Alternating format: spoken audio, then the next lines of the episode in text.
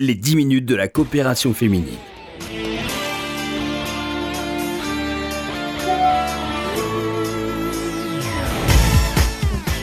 Bonjour à tous, bonjour à toutes. Merci de nous retrouver comme chaque jeudi dans cette émission. Bonjour Edith Quin. Bonjour Laurence. Merci d'être en ligne avec nous sur RCJ. Vous êtes l'une des responsables de la coopération féminine et vous êtes notamment en charge de l'organisation des voyages que font les adhérents et les adhérentes de l'association chaque année. Combien de voyages par an, Edith? Euh, environ trois depuis quelques années. Il y a au début, il y a, j'ai commencé en 1980. C'était à raison de un ou deux voyages, mais il y en a un petit peu plus actuellement. Ouais, vu le succès hein, que rencontrent euh, ces voyages.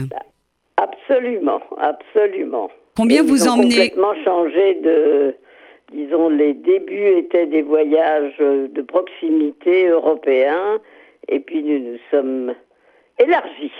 Oui, vous sillonnez la planète. Hein. Vous vous êtes rendu, on peut le dire, euh, aux quatre coins du monde. Que- quel pays, par exemple, avez-vous visité? On, nous sommes allés beaucoup en Extrême-Orient, nous sommes allés en Inde, en Chine, au Vietnam, au Cambodge, en Thaïlande. Euh, L'Ouest n'est pas oublié, New York a toujours beaucoup de succès, et puis euh, le Mexique, le Canada, enfin on a pas mal bougé. Ouais, c'est ce que je dis, hein, les, les quatre coins de, de la planète. Et vous rentrez tout justement, Edith, il y a quelques jours, d'une croisière en Asie. Euh, quels sont les pays que vous avez visités? Alors, nous avons, le point de départ était Singapour. Nous avons d'ailleurs eu un coup de cœur pour Singapour. Nous avons visité, fait plusieurs escales en Thaïlande, une escale au Cambodge et en Malaisie. C'était Quand- une première, la Malaisie. et, et- et justement, vous me disiez en préparant euh, cette émission que vous aviez fait une découverte inattendue euh, en Malaisie. Absolument, dans une des îles de Malaisie elle, où nous avons accosté, l'île de Penang, nous avons découvert un cimetière juif en excellent état, très bien entretenu, qui a environ 200 ans, euh, donc des tombes pas extrêmement anciennes, mais tout de même. La dernière est de 2011, c'est assez surprenant parce qu'il n'y a plus de juifs en Malaisie aujourd'hui.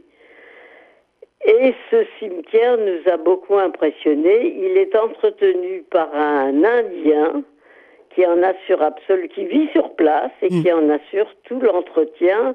Et en Malaisie, c'est pas peu de choses car on sait que la végétation pousse beaucoup, beaucoup. Et puis, Edith, euh, ces voyages sont également l'occasion de rencontrer euh, les communautés juives locales. Lorsqu'il y en a, vous l'avez rencontré notamment à Singapour, je crois. Absolument. Nous avons eu un excellent accueil à la synagogue, une des synagogues de Singapour, parce que la communauté juive est relativement importante. Beaucoup de, pas obligatoirement des Singapouriens, mais enfin, il y a beaucoup de, de passages.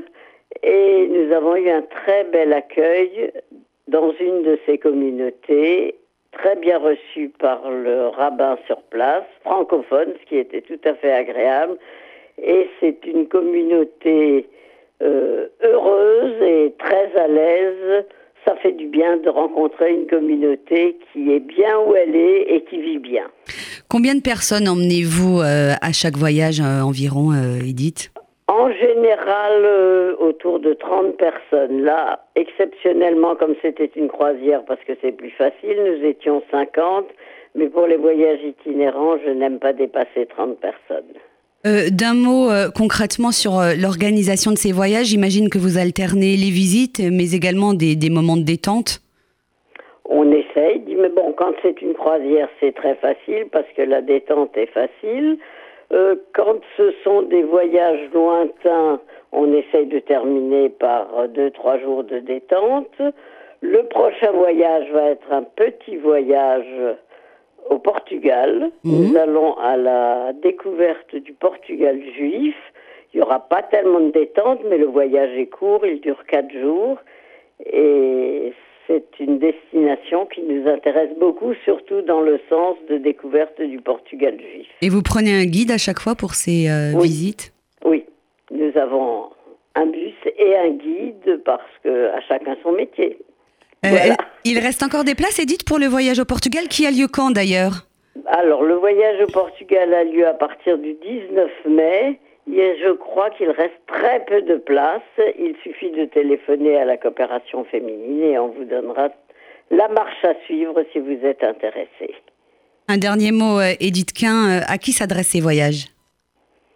Les voyages s'adressent à nos adhérents. Il faut obligatoirement être adhérent, mais ils s'adressent aux hommes, aux femmes, aux seniors, aux un peu moins seniors aussi. Disons qu'ils s'adressent à tout le monde et c'est toujours un moment extrêmement sympathique parce que passer quelques jours ensemble donne des contacts que l'on ne trouve pas autrement.